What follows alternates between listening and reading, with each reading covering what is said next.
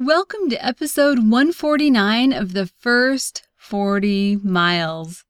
If you're new to backpacking, or if you're hopelessly in love with someone who wants you to love backpacking, then this podcast is for you. We'll talk about the essentials, how to lighten your load, and how to make the most of your time on the trail. I'm your host, Heather Legler. And I'm Josh Legler. And this is the first 40 miles. Today on the first 40 miles, if you want to be a friend of the forest, get to know the flora. We'll share some ways to make your next trip more rich as you get to know the plants that surround you. Then we'll review a new ultra durable, refillable lighter. For today's backpack hack of the week, you'll learn a Plant Geek approved way to bring forest samples home for further study. All this and that's about it. Today on the first 40 miles. I think a lot of people approach plant identification in kind of a uh, negative way. Maybe the very first plant that you learn to identify is poison ivy, poison oak, stinging nettle. And yet, plant identification can really add to the richness of your experience on the trail. And it's great when you can move on from just identifying the harmful plants, the ones that you need to stay away from, and start identifying the other harmless plants that are surrounding you every day. Well, not just harmless, but beneficial plants. There are plants out there that Native Americans have been using for hundreds of years, and there are all these native species that surround us on every trail that we go on. Of course, the task is a little trickier nowadays because there are also a bunch of non native plants that may surround us on the trails that we hike on. And we try to keep the wilderness areas all pristine and natural, original, but nothing prevents a bird from eating a Himalayan blackberry and flying over a wilderness. Yeah, that is a long flight, though, all the way from the Himalayas to the Northwest. Yeah, well, it happens in little pieces at a time, I guess. it makes its way vine by vine across the United States. Somehow it made it. Well, I'm not complaining about that invasive species. It's one of my favorite invasive species. In fact, as we talk about plant identification, that's probably the plant we've had the most success with. Yes, in terms of foraging? Yeah. Oh, yeah. Every summer, the blackberries come on, and it's amazing. We can just walk outside and find some on a fence row or out in the woods and start picking. And one of the things that surprised me about blackberries is that you never see birds picking at blackberries or bears. I'm sure that some of the berries do get eaten by wild animals, but it seems like there's always plenty left for us whenever we go right. picking. I, I, think about cherry trees where if you don't put something up to distract the birds, they will literally eat the entire crop off a cherry tree. And they'll do it in a matter of days, right when the cherries ripen, right when you're about to pick them. But blackberries, every time we go out picking, there's an abundance of berries that are fully ripe, even a few that are overripe and have fallen off. Well, one of my friends introduced me to the plantain plant, which is different than the banana looking thing you see in the grocery store. The plantain plant is edible and it grows everywhere. So that's one of those things that once you learn to identify it, and it's a very distinct looking plant, like it's hard to misidentify. Once you can identify that, then it's one of those things that enriches your experience on the trail, even if you don't choose to eat it or use it as a poultice for wounds or whatever, it's identifiable very easily. We talked about foraging and finding plants for food in episode 122, but plant identification is not just for foraging purposes, not just so you can eat plants. They're beneficial in other ways. And even if they're not directly beneficial, like you said, it enriches your experience to know what surrounds you. So, if you start to learn about plant identification, is it possible to learn so much that it will actually ruin the backpacking experience or make it feel too much like a school field trip? Hmm. Well, I suppose the practice of identifying plants can take a lot of time. So, while you're hiking down the trail, you have to be able to stop and really study a plant, and that takes time out of your hike. And I guess depending on your goals for that backpacking trip, that may or may not be a good thing. But I guess once you've identified a plant and you know what it is, then when you see that plant again in the future, it's just automatic. You see it, you know what it is. Right. The identification becomes just a second nature. Right. When I was growing up, I had a little mint garden behind our house. And now, every time I see mint, whether it's in my own yard or in a nursery, it's like, hello there, old friend. I know you. I know your species. I know lots of your other friends too. So it is a really, um, I guess, comforting feeling when you start to know plants, when you can identify them. So we took the opportunity to try to identify a plant last week. We know a lot of the basics around us. Douglas fir is uh, predominant in the forests here. Uh, we recognize the oaks and the alders and the maples, but we'd like to try our hand at learning more of those trees, more of those plants that we have not yet identified. And the funny thing is, when you don't know what something is, uh, many times you don't even notice it. Uh, because of the fact that you haven't identified it, it just sort of disappears. You don't even know it's there. But we had an opportunity thrust upon us last week when we got a flat tire. And so we took it to the tire place to get it fixed. And while we were waiting for a half hour or so, we walked out across the street and sat under a tree. And we thought, hmm, what tree is this? I uh, opened up my phone to the Arbor Day Foundation website where they have a tree identification app and it goes through a series of questions. So, right off at the beginning, it's helping you to figure out whether it's uh, coniferous or deciduous or a ginkgo. So, if it looks like this, it's a ginkgo done. so great. but if it's not a ginkgo, then you got to answer a lot more questions. And it was pretty easy to say, yep, it's deciduous. It has leaves that are going to drop off and, you know, it's a hardwood. It doesn't have cones. It has berry sort of things.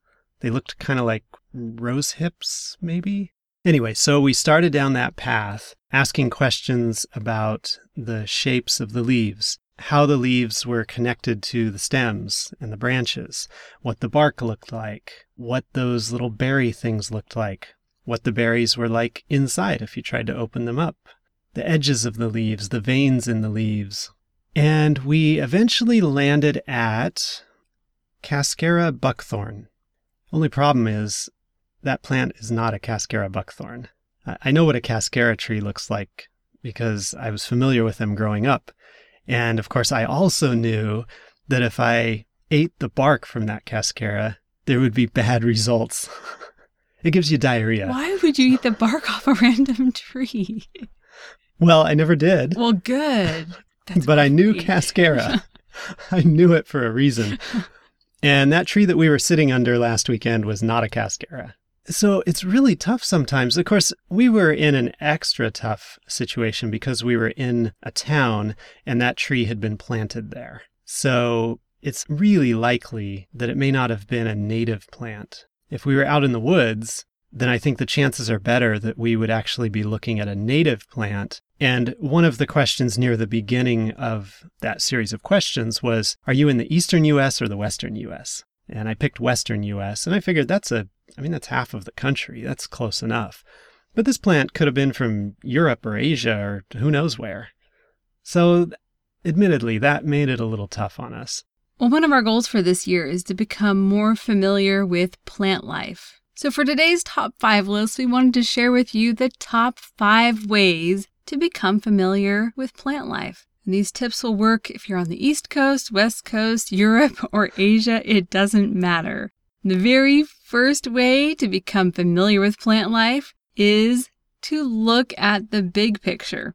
You can find out what plants are probably in your area native species, native trees. We live in Oregon, so, uh, we have found a resource published by the state government that maintains a list of Oregon plants.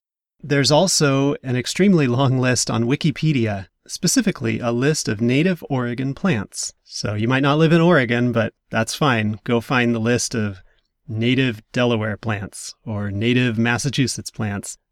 The number two way to become familiar with plant life is to stop, sit, and study. So, if you're on the trail, one of the great ways to really get to know one specific plant is to sketch it.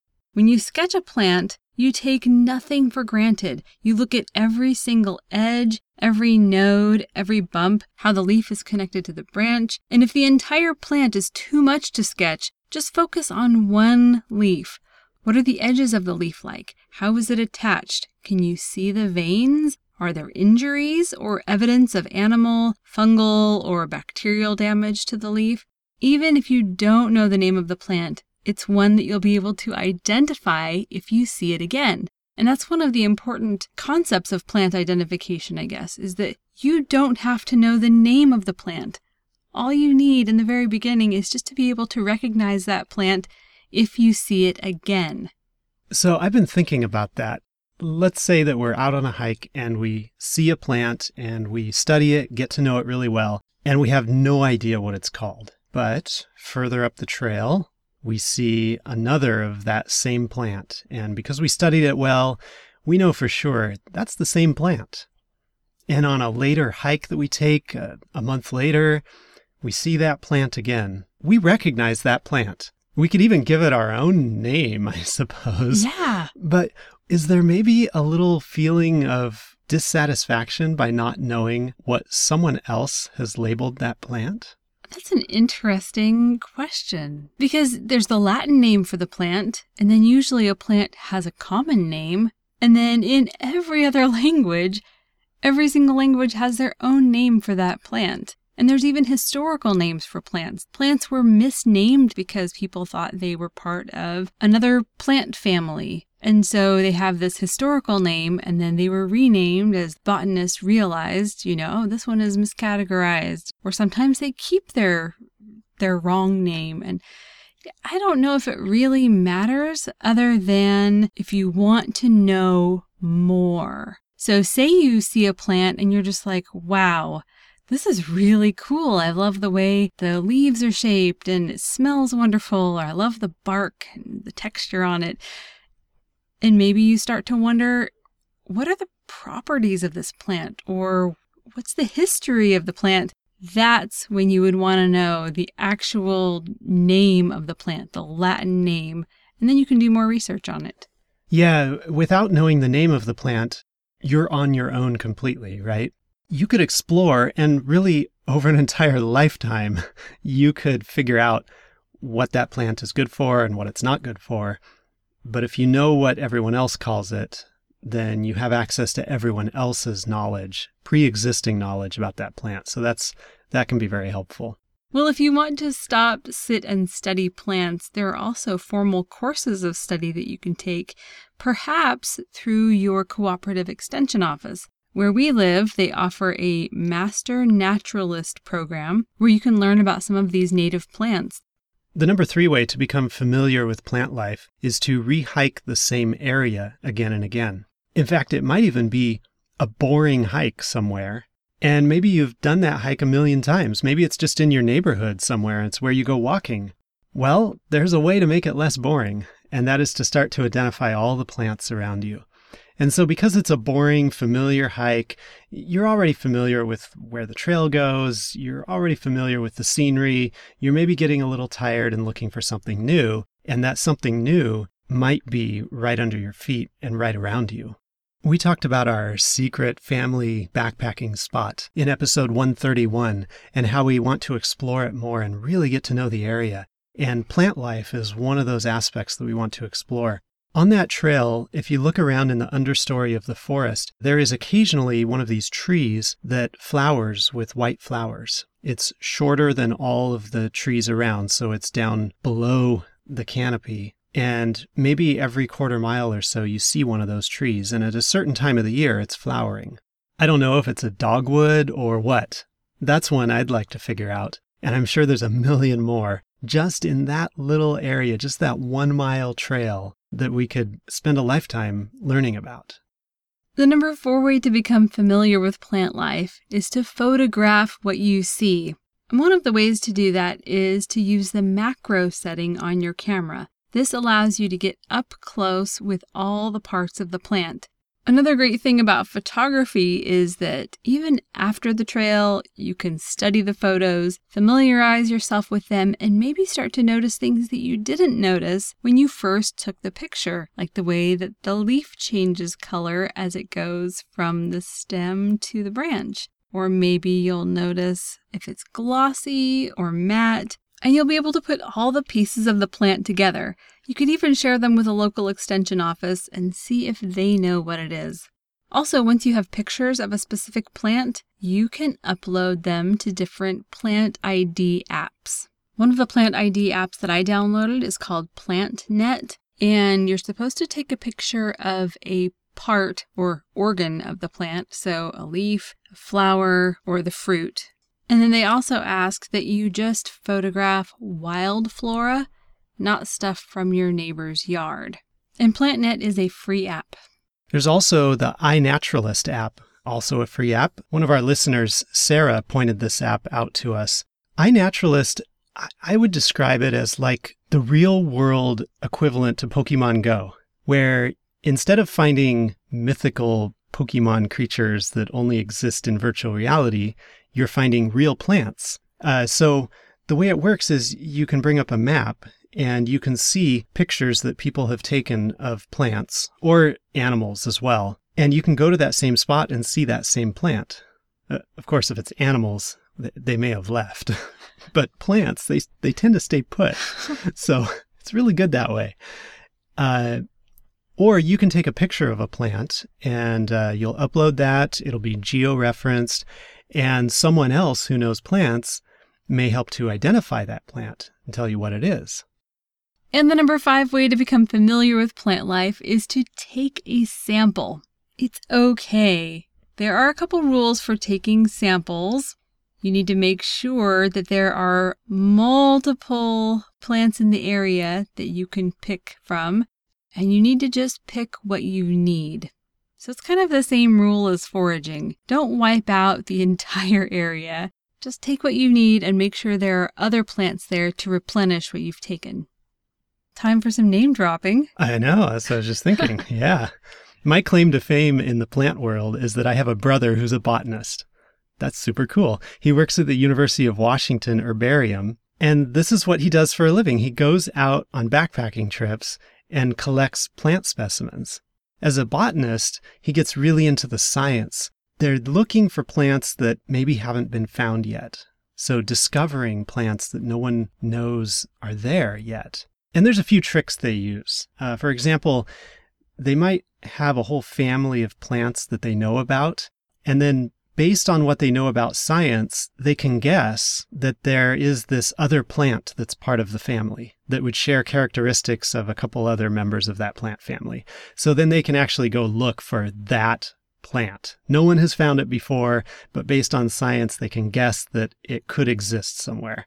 But my brother Ben goes out on backpacking trips and collects plant specimens from all over the Cascades or down to the San Juan Islands. Uh, I think he's even traveled further east and further south, uh, a pretty large chunk of the U.S., collecting plant specimens. They bring them back to the herbarium and they catalog them there. Yeah, so if you have a plant identification book at your house, look in the back under the uh, contributors, and his name could be there. I know in one of the books that we have, he's the photographer for the dandelion. Oh, right. Yeah. Yes. yeah, I had to look high and low for that one. I don't know if he's super proud of that or a little bit sheepish about that, but I think it's pretty awesome. Hey, that says a lot.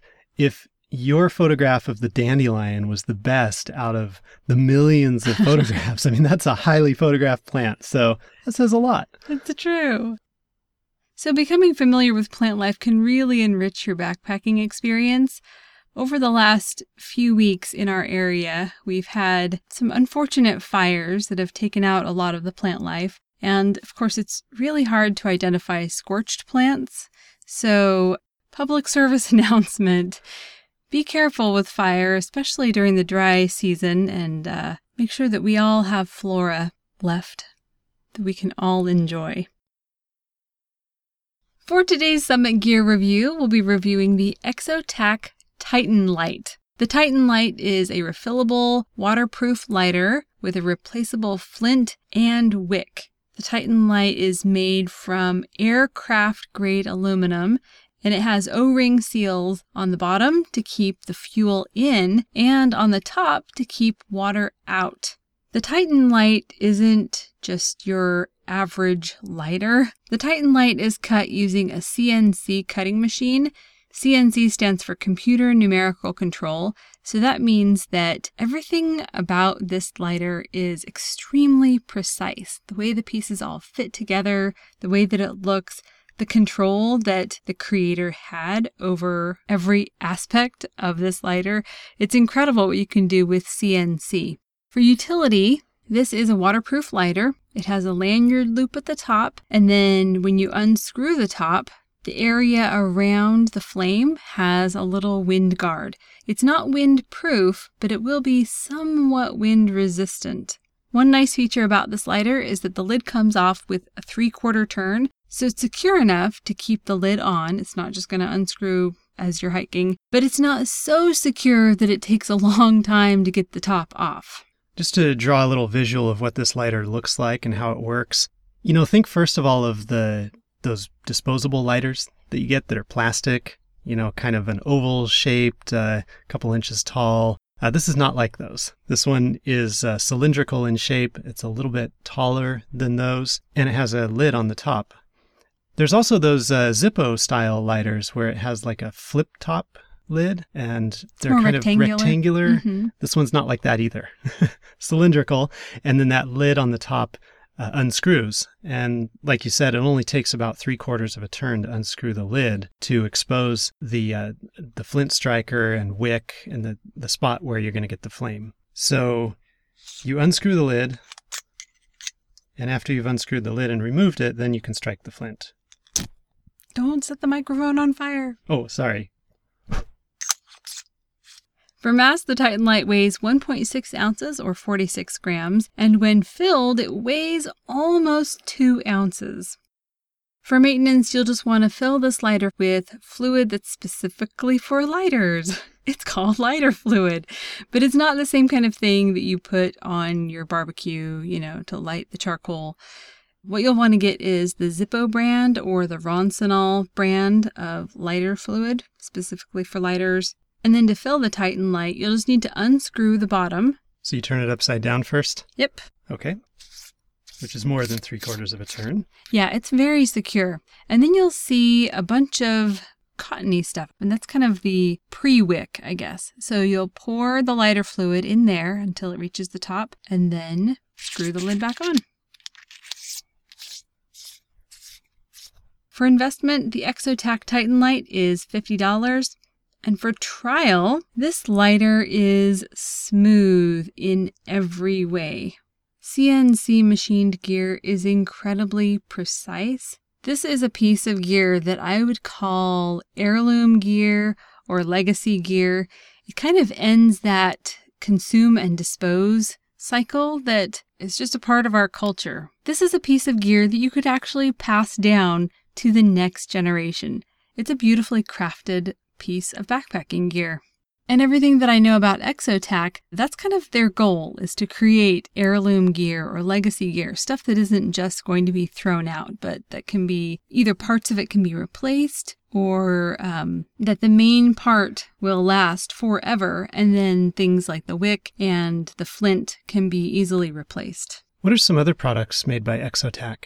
Well, Exotac is mostly all about fire stuff, but I would say even deeper than that, I would define them as an innovative survival gear company. They're always trying out new things. In fact, one of the fun parts on their website is called Exotac Labs. So it's where they post things that they're just kind of testing and trying out. So they may be offered for a limited time, or maybe they just wanted to test something out and see how the market responds. But for the most part, Exotac sells fire starting stuff. And for those of you who are interested, the Exotac Titan Light is American made. And we'll have a link to the Exotac Titan Light lighter in today's show notes at thefirst40miles.com slash 149. For today's backpack hack of the week, an ultra light plant press. So when Uncle Ben goes out on his plant expeditions looking for new species and collecting things to bring back to the herbarium, he brings along a plant press. So you'll need two pieces of cardboard cut so that rubber bands will fit around them.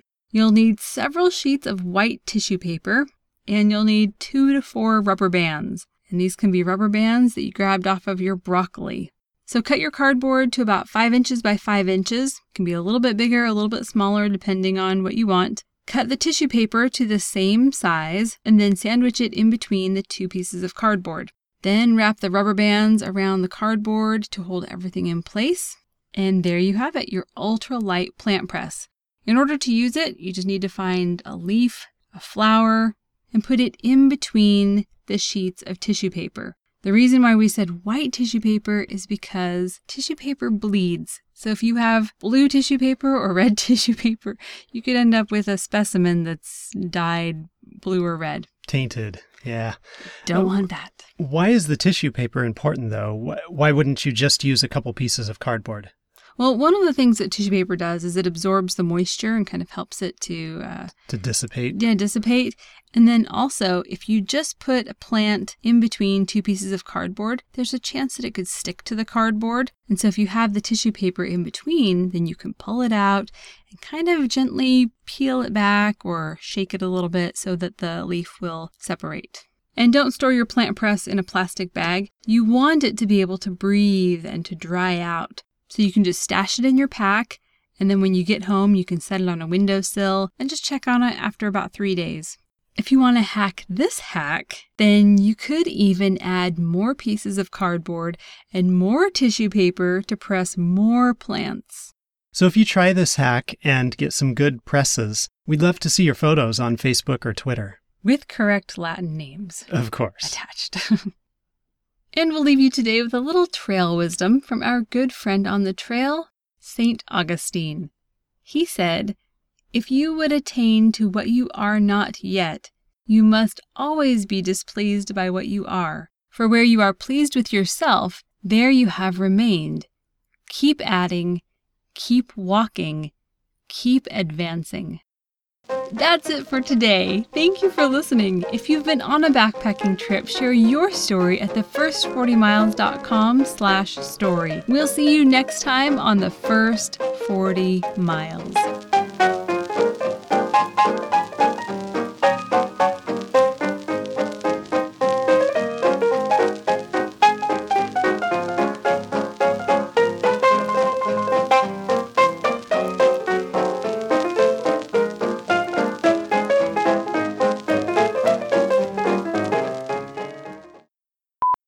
Don't know what those plants are. Oh, heck, harmless, beneficial plants. Oh, why did I say oh, heck? and the person you're chatting with is a biologist. Botanist. I'm so sorry.